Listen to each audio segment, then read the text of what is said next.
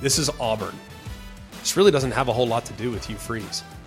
Auburn's head coaching spot is always going to be seven or more. On a scale of one to 10, the pressure meter at Auburn is always going to be higher than seven. Doesn't matter what the circumstances are.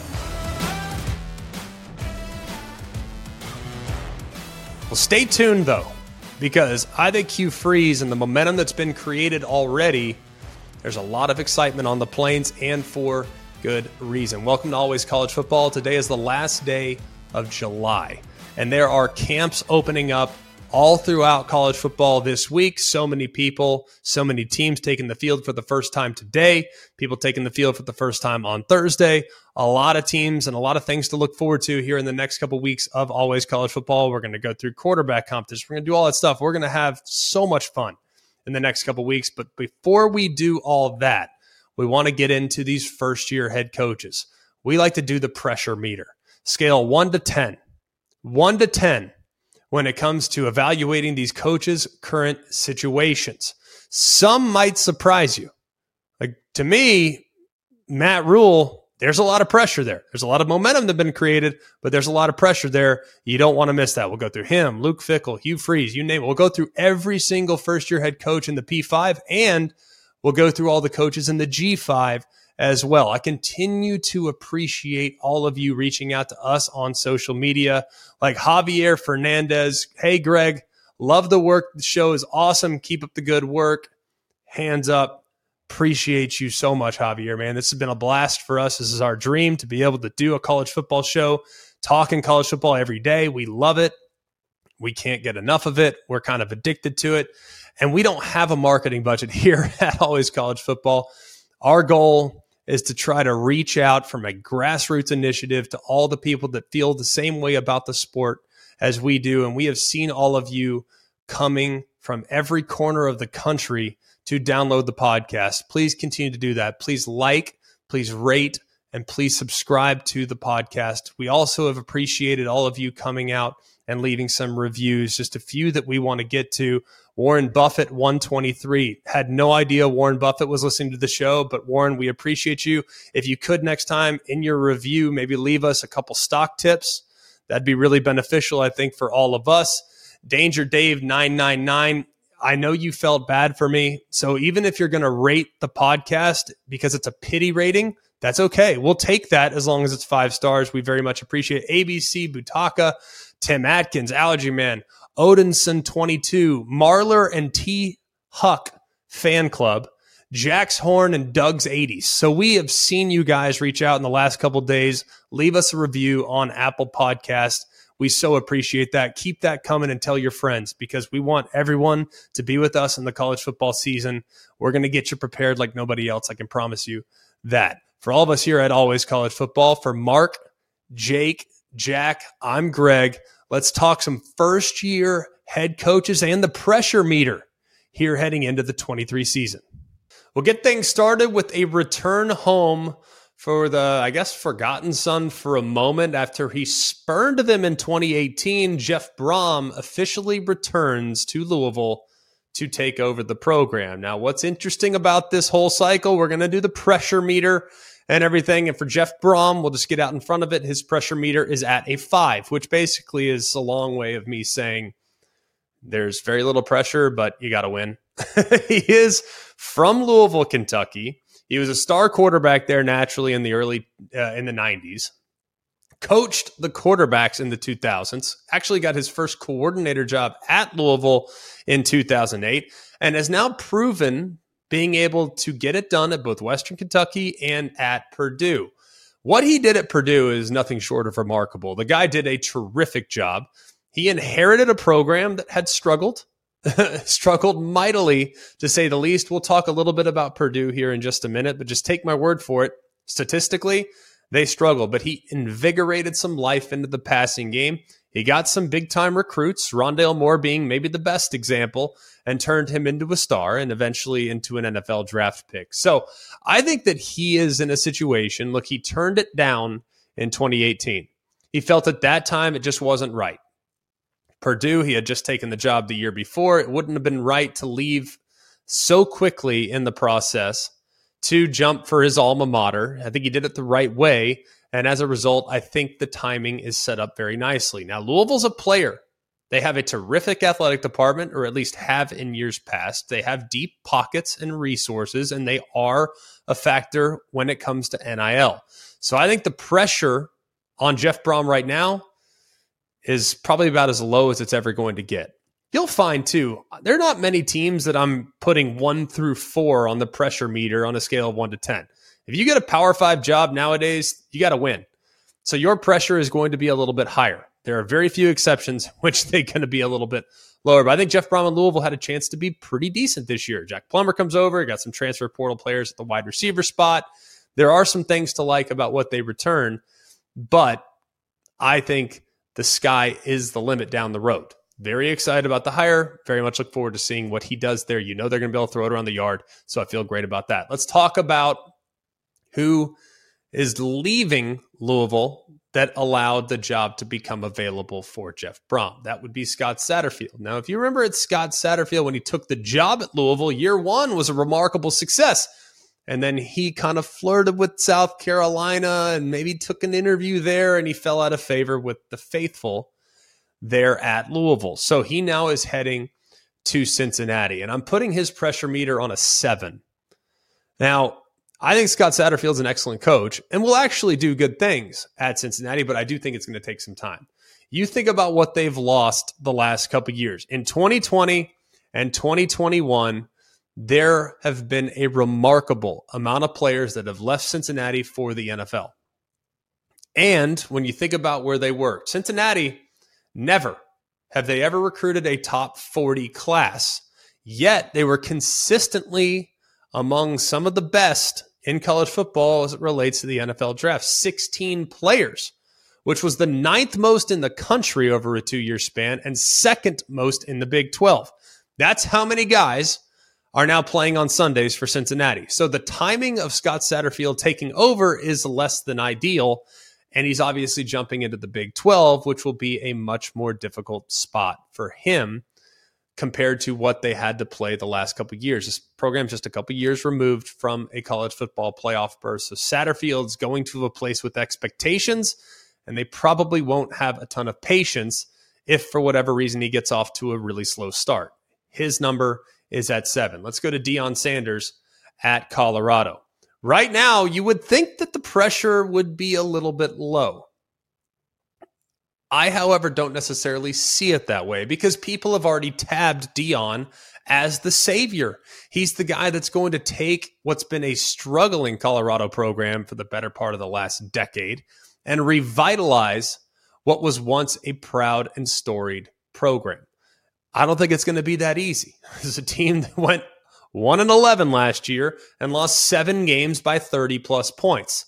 The reason why the number's not a little bit higher is because they were so bad just a year ago. So having marked improvement won't be that significant. You think about the roster turnover already. The group collectively is already a lot more talented than they were last year. They added 45 players in 45 days at one point. Best signing class in 15 years. They had the number one rated transfer class, depending on the publication that you use everyone had them in the top three or four at the very worst, but some had them at the very top. So there's a lot to like about what's been brought in. And there's a lot to like with what Deion Sanders has already accomplished, taking over a Jackson State program, won, you know, 18 games in conference, went 23 and 3 over the course of a couple years, and he generated a ton of buzz with his ability to recruit top tier players number one rated player in the country by some, deciding to go to Jackson State as opposed to going to Florida State or one of the big boys that they would have gone to traditionally. So the momentum's already been created.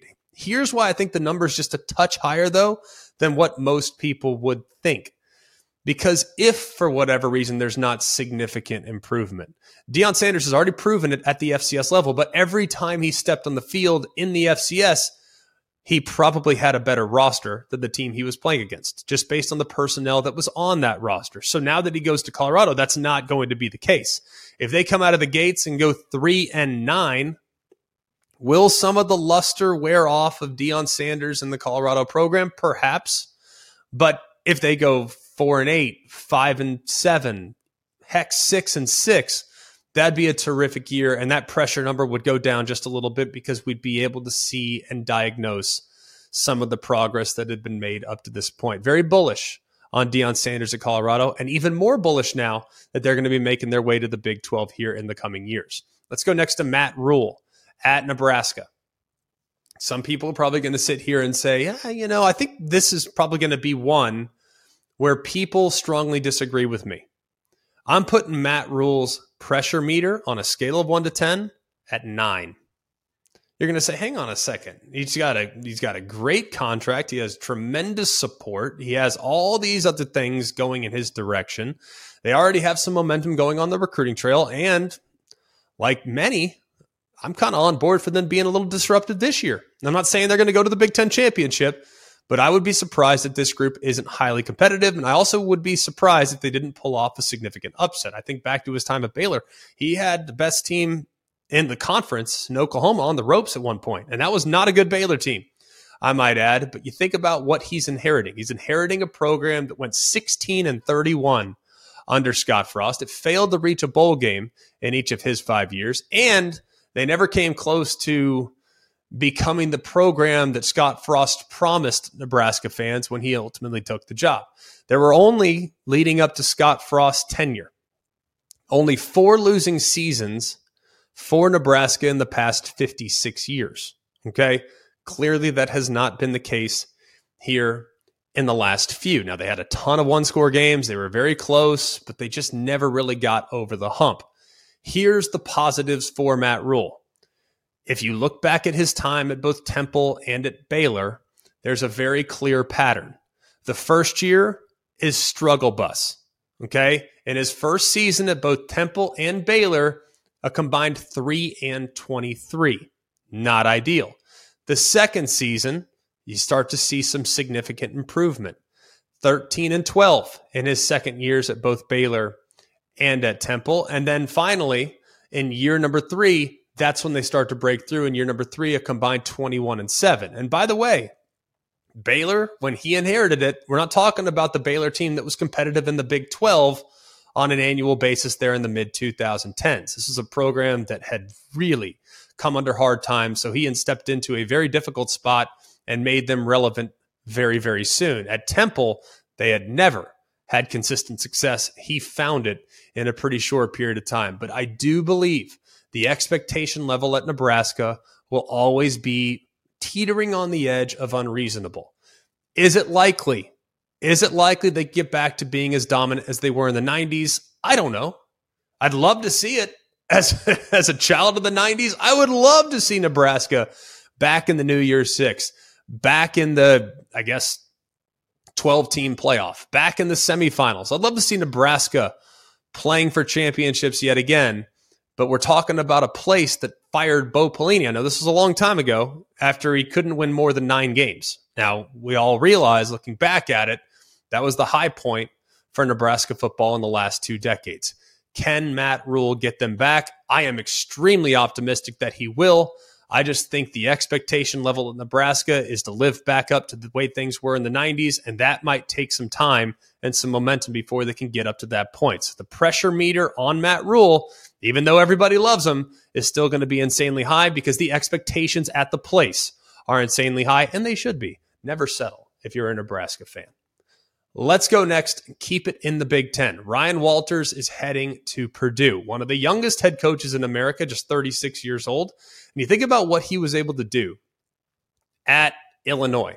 He took over back in 2021 a defense that ranked the second worst in the Power Five and they elevated all the way into the top 25, all the way up to number 14 last year, a group that was really, really stout. Now he steps in at Purdue, the first defensive coach that's been hired there in quite a while, but this is a program that has had some pretty dang good success these last couple years. The first time they've won eight games in a season in consecutive seasons since 1997 and 1998. Remember when Jeff Brohm got there, he inherited a program that was just 9 and 38 overall in the 4 years prior and 3 and 30 in conference play. So he stepped into a dumpster fire, made them relevant, made them consistent, made them dangerous. And now the expectation level for Ryan Walters is a whole heck of a lot different than the one that Jeff Brohm stepped into. Now, hiring a defensive coordinator at a place that's had a ton of success on the offensive side has been a little bit of a different approach. But I'm really excited about the hire that he made at offensive coordinator. That would be Graham Harrell. Graham Harrell brought in Hudson Card from Texas, who I think is a really solid option as your starting quarterback. He's accurate on the underneath and the and the air raid system, I do think is going to be successful at Purdue. We've seen similar styles in the past where they are a throw it around the yard type of approach. But either way, I think that Purdue's in a pretty good spot with Ryan Walters. I have his pressure meter at a six because I think Purdue, people don't realize this, Purdue has deep pockets.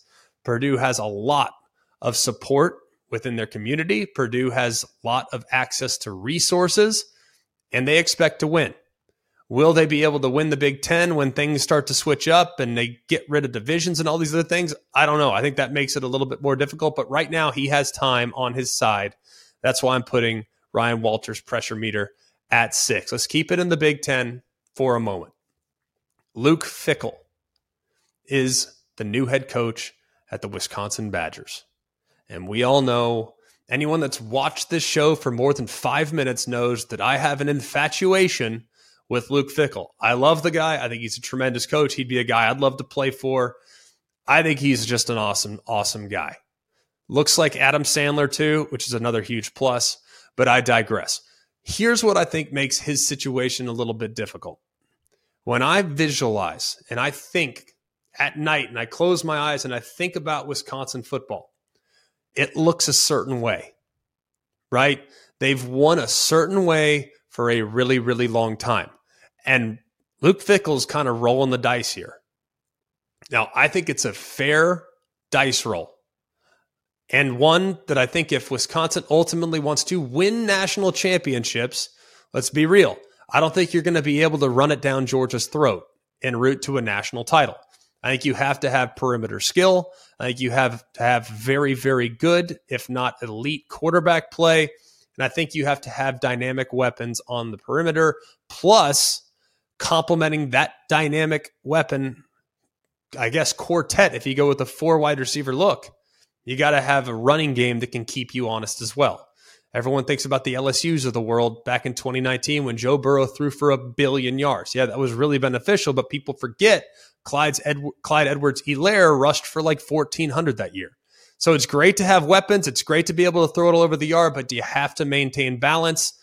Phil Longo has done that in his time, not just at North Carolina, but he did so at Ole Miss, and he also did so prior to that at Sam Houston State. The reason why the pressure on Luke Fickell is a seven, that's where I have him right now, is because he is all altering the makeup of what Wisconsin has been in the past.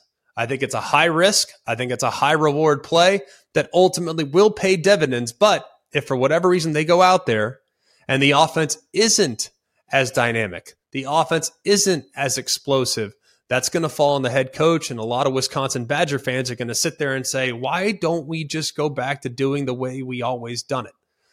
I think there is a little bit of a risk there. So I put the pressure meter a little bit higher, but I also believe that Luke Fickell, of all the hires made this offseason, he's the one that I might be most excited about. Him and Matt Rhule are probably 1A and 1B when it comes to this cycle. Terrific head coach that I think will find a way to create a lot of problems and a lot of headaches for coaches in the Big Ten. He knows the landscape like the back of his hand. He grew up in the landscape, he grew up in the Big Ten. He's going to do a great job with the Badgers. But don't get me wrong, there is some pressure going with this type of offense in Madison, Wisconsin. Let's go next. Speaking of offense, how about Kenny Dillingham, the youngest head coach in America?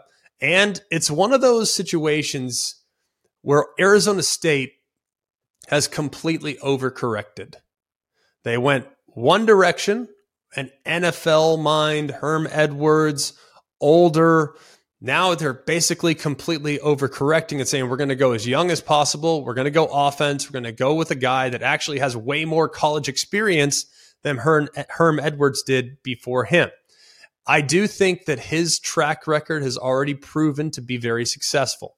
Doesn't matter where he's been. All you got to do is look at last year. Look at the job he did with Bo Nix. When Bo Nix went from Auburn to Oregon, he was at that point, I'm not saying he was broken because he had a lot of talent, but he wasn't quite the player at Auburn that his talent level would become. He had a lot of game, he had a lot of ability, but Kenny Dillingham got the most out of him. That's what needed to happen. Now he gets a chance with some talented young players at Arizona State, and the expectation level is not very low. Now, I actually have him as a three right now, partly because I think Arizona State's in a little bit of a period of flux. Will they stay in the Pac 12? Will they go alongside Arizona and Utah to the Big 12? I really don't know. All I know is that when I look at Arizona State, they feel like a program that has consistently underachieved for the better part of the last 30 years. You have great access to talent. You're in a wonderful, talent rich area of the country. Tempe is right next to Scottsdale, right next to Phoenix. There's a lot of great players that come from that part of the country.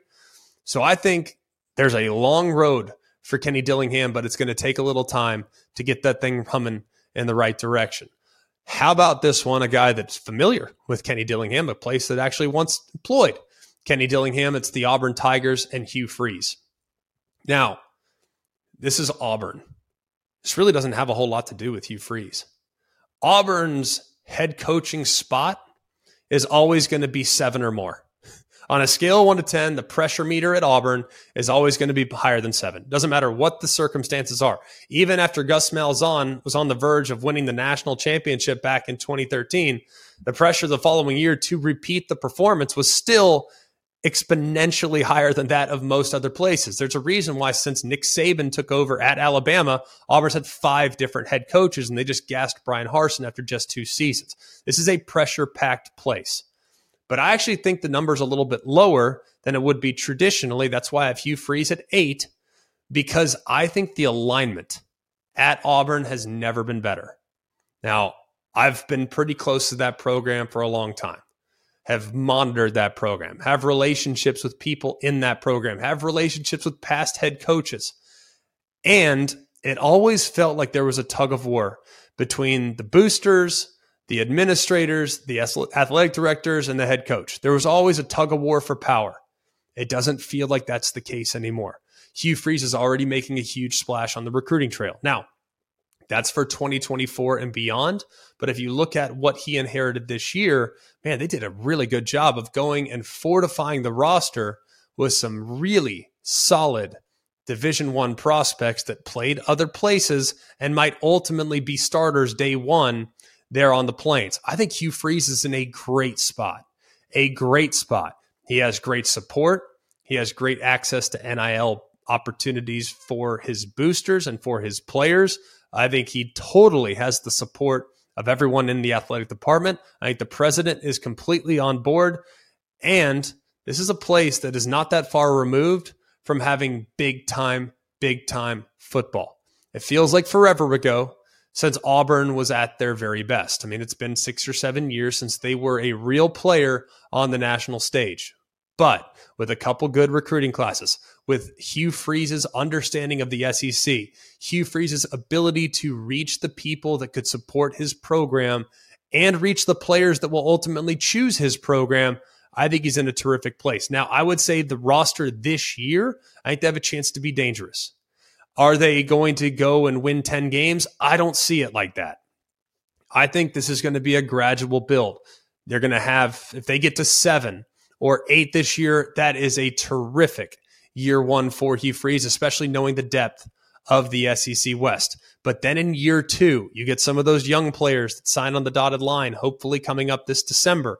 Guys that spurned Georgia, guys that spurned Alabama. They're now going to Auburn. If they can play roles, pivotal roles early in their career, then could be 24, could be 25 when Auburn makes its national presence known. I think Hugh Freeze is the right guy at the right time for the Auburn Tigers. Now it's about getting to the finish line on the recruiting trail and continuing to create the, support and cre- continuing to create the momentum that's been created already in the first eight year eight months of his tenure. Let's go just a little bit west to Zach Arnett at Mississippi State. Now, interesting situation here because I don't think nationally a lot of people know a whole lot about Zach Arnett, but they need to familiarize themselves with this young head coach that has done a great job at Mississippi State the last couple years. Two top 15 defenses in the past three years, and did so with an air raid offense. Now, Mike Leach altered his approach. It wasn't your traditional air raid where they're going to run a ton of tempo, going to run a ton of plays, and going to hang their defense out to dry. Mike Leach adapted to what needed to be done so that his defense would have a chance as the season went along. So he deserves some credit for Zach Arnett doing a great job on the defensive side. But when you look at how he attacks, you look at how he tries to go after the opposing passer. I really like this hire. I like the energy that comes with the hire as well. I also already really like his coordinator hires. Goes out, gets Matt Brock. That was his right hand man the last couple years. He just gets promoted from within, so they keep continuity on the defensive side. And then offensively, he looked at the bigger picture and said, right now in the SEC, it's going to be very difficult to maintain competitiveness being one dimensional. We have to create balance offensively. He goes out and he gets Kevin Barbay from Appalachian State. If you look at Kevin Barbay's work the last few years, Kevin Barbay is one of the best as it come as as creating both run opportunities and then building his pass opportunities off the run. Now they're not going to completely abandon all of the principles that Mike Leach instilled the last couple years in the passing game. Why would you? Will Rogers is a guy that's very comfortable running the air raid. But if you can complement those traditional air raid sets with a real off tackle stretch run game with a physical presence along the offensive line, I think that's a recipe for success. The pressure meter for Zach Arnett right now, and to say that the numbers this low in the SEC West is pretty dang impressive. I have him just at four right now on a scale of one to 10. He's going to do good things there in Starkville. I think they're going to return to being a very dangerous, very physical football team. They've been that the last couple years, but I think that could even be amplified with how they're going to control the line of scrimmage offensively. Let's go out and do just a couple more. Troy Taylor at Stanford. I'm going to put him at three. Right now, Stanford is as bad as they've been in quite a while. I mean, Stanford, man, 10 years ago, they were a perennial player in the New Year's Six and a perennial player playing in big time BCS bowl games, but they've fallen on hard times. Remember, this is a program that six, seven years ago won the Rose Bowl. I mean, it hasn't been that long, but the consistency from a recruiting standpoint has not been there. Troy Taylor already has done a pretty good job on the recruiting trail. Now he's just got to continue to build on some of that momentum. But right now, Stanford, not a ton of pressure because I don't know where the investment is as far as the administration is concerned. I'm putting them at three. And then David Braun, who steps in as the interim head coach at Northwestern, I think the pressure's at one because the expectations are almost zero. I mean, you look at the roster where they were last year, the fact that they have a lot of issues within the program itself.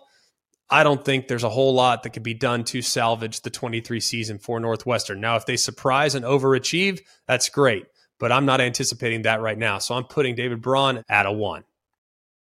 We all know breakfast is an important part of your day, but sometimes when you're traveling for business, you end up staying at a hotel that doesn't offer any. You know what happens? You grab a cup of coffee and skip the meal entirely. We've all been there. But if you book a room at La Quinta by Wyndham, you can enjoy their free bright side breakfast featuring delicious baked goods, fruit, eggs, yogurt, and waffles. And really, who doesn't want to start their day with a fresh hot waffle? Tonight, La Quinta, tomorrow, you shine. Book direct at lq.com.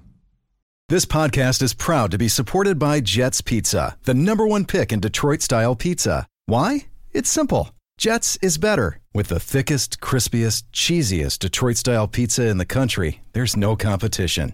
Right now, get $5 off any eight corner pizza with code 8SAVE. That's the number eight, S A V E. Go to jetspizza.com to learn more and find a location near you. Again, try Jet's signature eight corner pizza and get $5 off with code 8SAVE. That's the number eight, S A V E. Jet's Pizza. Better because it has to be.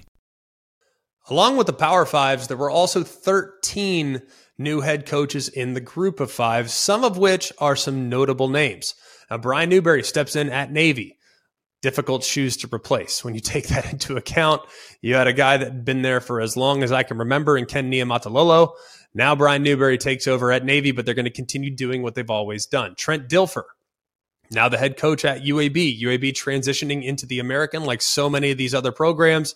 He comes from Lipscomb Academy there in Nashville, Tennessee. He's already doing a pretty good job on the transfer portal, and he's been pretty outspoken about what UAB could be as a player in college football. Brand new stadium, some momentum created around Birmingham. So there's a lot to like about that hire. I think Trent Dilfer will do a really good job.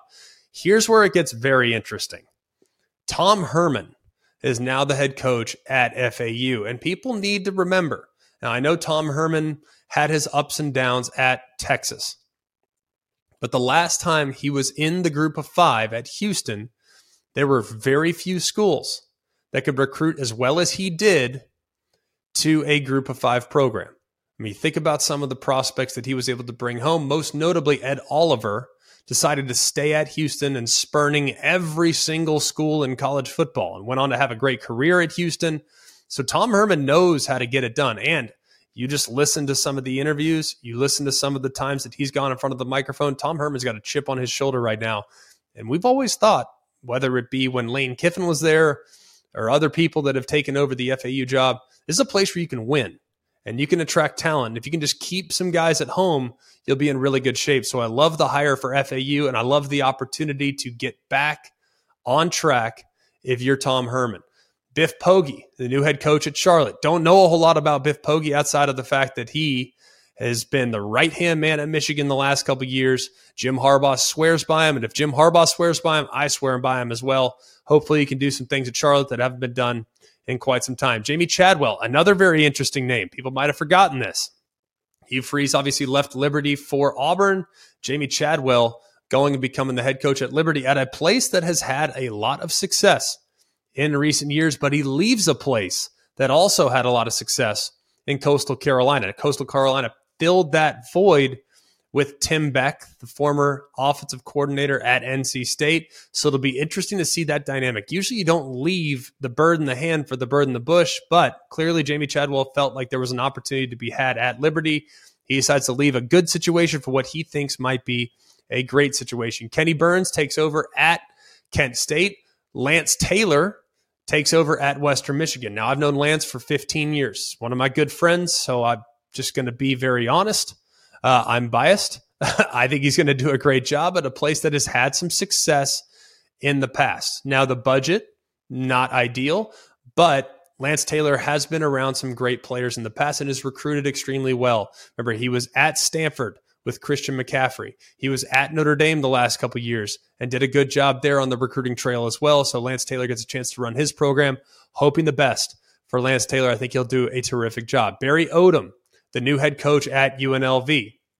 An interesting one here because Barry Odom, by the way, had plenty of options here in the offseason. There were a bunch of schools that went out and were very interested in him becoming their next head coach. Remember, he was the head coach at Missouri a few years back, did a pretty dang good job at Missouri and has been patient there at Arkansas the last few years, evaluating. He's had plenty of people coming to him and saying, Hey, man, would you have an interest? He said no.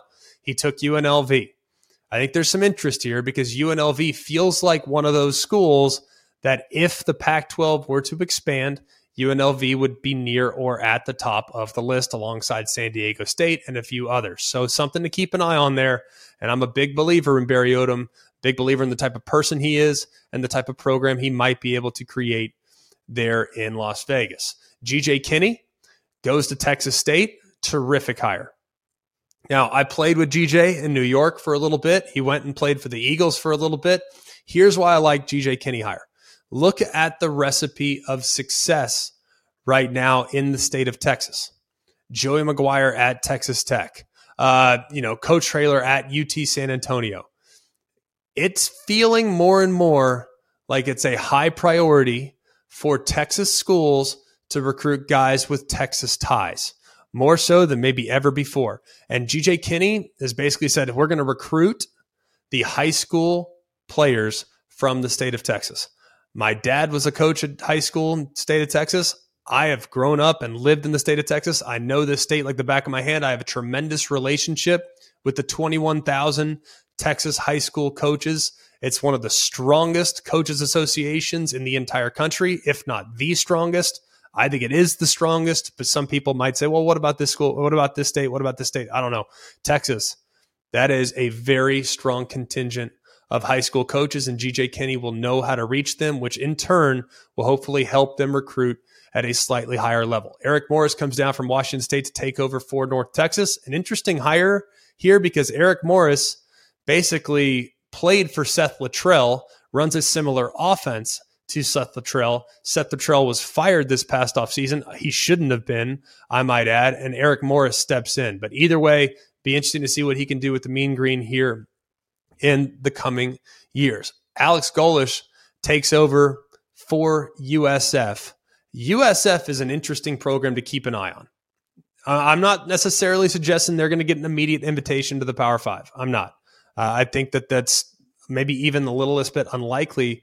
But if you look at the investment that's been made by the administration, they just approved a massive, beautiful new facility for their football program. It feels like the investment is there. And USF, remember 15 years ago, this was a team that was number two in college football back in 2007. You're going to say, well, 2007 was a weird year. I completely agree. Either way, the Bulls were sitting there in the top two at one point during that chaotic season that was 2007. So a program with, I think, a pretty high ceiling. And hopefully Alex Golesh can install that Tennessee offense and create some excitement for the Bulls moving forward. And then finally, Kevin Wilson returns to the head coaching chair at Tulsa. Did a great job at Ohio State the last couple years, has done a pretty dang good job in the past, has a great understanding of how to recruit, and will run an offense that is very quarterback friendly and create a lot of problems for opposing defenses. So that's the list of the group of five moves that were made this past offseason. There's some notable names in there if you listened closely. Hi, it's Mike Greenberg letting you know ESPN Bet is ready to take you through all the biggest sports moments this spring. The official sportsbook of ESPN has exclusive offers and markets from Scott Van Pelt, Stephen A. Smith, and me, plus many more. From the playoff intensity to finally getting out to the ballpark, there's no better time for sports fans. Sign up today. New users get a bet reset up to $1,000 in bonus bets if your first bet doesn't win. Download ESPN Bet today. What a play! Must be 21 plus and present in select states. Gambling problem? Call 1 800 GAMBLER. Terms and conditions apply. See app for details. Another day is here, and you're ready for it. What to wear? Check. Breakfast, lunch, and dinner? Check. Planning for what's next and how to save for it? That's where Bank of America can help. For your financial to-dos, Bank of America has experts ready to help get you closer to your goals. Get started at one of our local financial centers or 24-7 in our mobile banking app. Find a location near you at bankofamerica.com slash talk to us. What would you like the power to do? Mobile banking requires downloading the app and is only available for select devices. Message and data rates may apply. Bank of America and a member FDIC. As always, we appreciate so many of you that submit questions. We're getting like a bunch every day now. So we're trying to get to them. I appreciate y'all continuing to send them in. You can also do so online on our social media at always CFB. But the best way to contribute to our mailbag is always collegefootball at gmail.com. Coops, where are we going today? All right, first question comes from Patrick in Florida. Do you feel FSU has to beat LSU to give you confidence going into the Clemson game? Also, is the LSU or Clemson game more important? Which win would have more impact on recruiting? A great question. And without trying to sound like a prisoner of the moment, just understand where I'm coming from here, okay? The LSU game has absolutely nothing to do with the Clemson game. Do not connect the dots two very different situations to win the conference championship to ultimately get to the college football playoff. I think you have to win at least one of the two. But if they play poorly against LSU, it's not going to make me feel really badly about their matchup with Clemson a couple weeks later. We'll start with that. So we'll disconnect those two games for a moment. Here's where I stand on the Florida State LSU game. This is the most important game in Mike Norvell's tenure up to this point. It is the most important. And you're say, Greg, it's week one. Like, how can you be such a prisoner of the moment? How can you put this game on such a pedestal? Here's why. There has been tremendous momentum created for Florida State this entire offseason. They've done a great job in the portal. They're doing a great job as it relates to high school recruiting. Everything seems to be going in the direction that FSU is going to be back. I believe they are if they lose the game against LSU in what I think is a pseudo home game right there in Orlando, it could disrupt some of the momentum that has been created already. I'm not going to say all of a sudden that Mike Norvell is going to be in job security, you know, turmoil or he's going to be on the hot seat. No, not at all, because they can still, even if they lose that game, they can accomplish everything they need to accomplish. I don't need to go back all the way to 2014, but y'all remember when Ohio State lost to Virginia Tech in week two. Everyone said Ohio State's done. They have no chance. This JT Barrett guy is not Braxton Miller. Like they're not going to be able to run the table. Well, they did. They won 14 in a row, 13 in a row and won the national championship. So it doesn't mean that Florida State can't still accomplish all their goals. They can, but in order to keep the pedal down, Mike Norvell has been in a full sprint since they won the bowl game last year, and they've played beautifully. They really have. They've played beautifully last year at times. But if you can't beat LSU, a program that, look, Florida State ultimately wants to win national championships. Brian Kelly is in year number two at LSU. If they're already ahead of Florida State, that's going to cause a little bit of a bad taste in Florida State Seminoles fans' mouths for the entire season. So I think that's a massive one, not just for Florida State, but for the ACC as well. People have said the SEC is the grand poobah. People have said the SEC is the end all be all, and the SEC West is a ridiculously deep league. Well, Florida State goes and gets a win in week one. Think about how much that's going to prop up and make it a reality that Florida State is back. It won't be about talk anymore. It'll be about the result. So I think that is the most important game of the Mike Norvell tenure.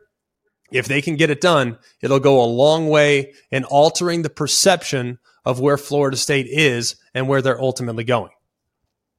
Very true. And plus, they could get a rematch with Clemson in the ACC championship game if they were to lose that game in September. Yeah, I mean uh, the Clemson game has nothing to do with the Florida State. Like we'll try to the Clemson and LSU game. We're going to try to connect the dots. Of course we will. Why wouldn't we? you know, we're, we watch and listen and talk college football all day every day. But they really one shouldn't affect the other, regardless of what the circumstances are. And I think, by the way, you hit the nail on the head with the overall perception of the ACC. It's been Clemson and everybody else. If Florida State can go in and beat LSU that conference all of a sudden gets a boost with two top five, ten teams. So, yep. Interesting. All right. Next one from Robert in Nebraska. I see the 12 team playoff being a letdown every year now going forward for G5 teams because every year they most likely will have to travel to a number five or six FSU, LSU type team and get beaten badly. And in the end, there's no bowl game, just another, just an annual loss at school X. I don't agree with that because, I mean, the opportunity to basically the group, the G5 has never had access. Now they've gotten in, but they've never had annual access to be able to build on. And now, if I can say, hey, we made the playoff last year, you want to consider our school? I think it's going to help you from a recruiting standpoint. Okay, you lose to, you go on the road and you have to play against a big time opponent, great. You have an opportunity to beat that big time opponent. And how many times have we seen upsets in the past? And we've seen Appalachian State beat Michigan. We've seen Appalachian State beat Texas A&M. We've seen Group Five teams beat Power Five teams in their place all the time. And guess what? I've said this in the past.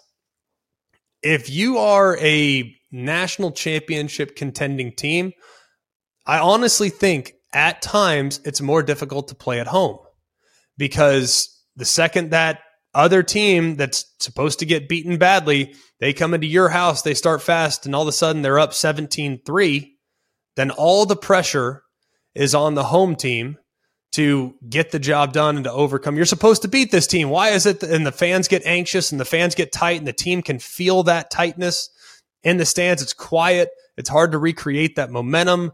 So, look, I think getting to the playoff is a remarkable accomplishment a remarkable accomplishment.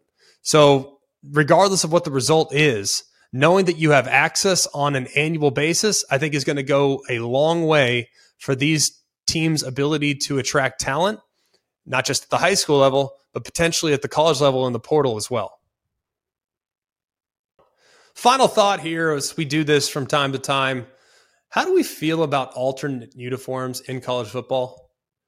I just I really want to know because you see Notre Dame's coming out with the all green uniforms. You see some other alternate uniforms that have been coming out. You actually saw in the NFL, the Philadelphia Eagles are bringing back the Kelly green uniforms.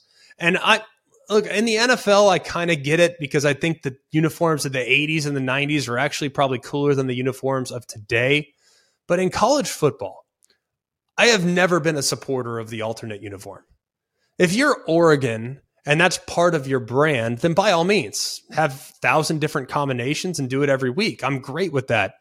But if you're Notre Dame, if you're Georgia, if you're Ohio State, if you're Alabama, if you're USC, if you're Texas, if you're a traditional powerhouse where I know what your uniform is going to look like when you take the field, please don't mess with it.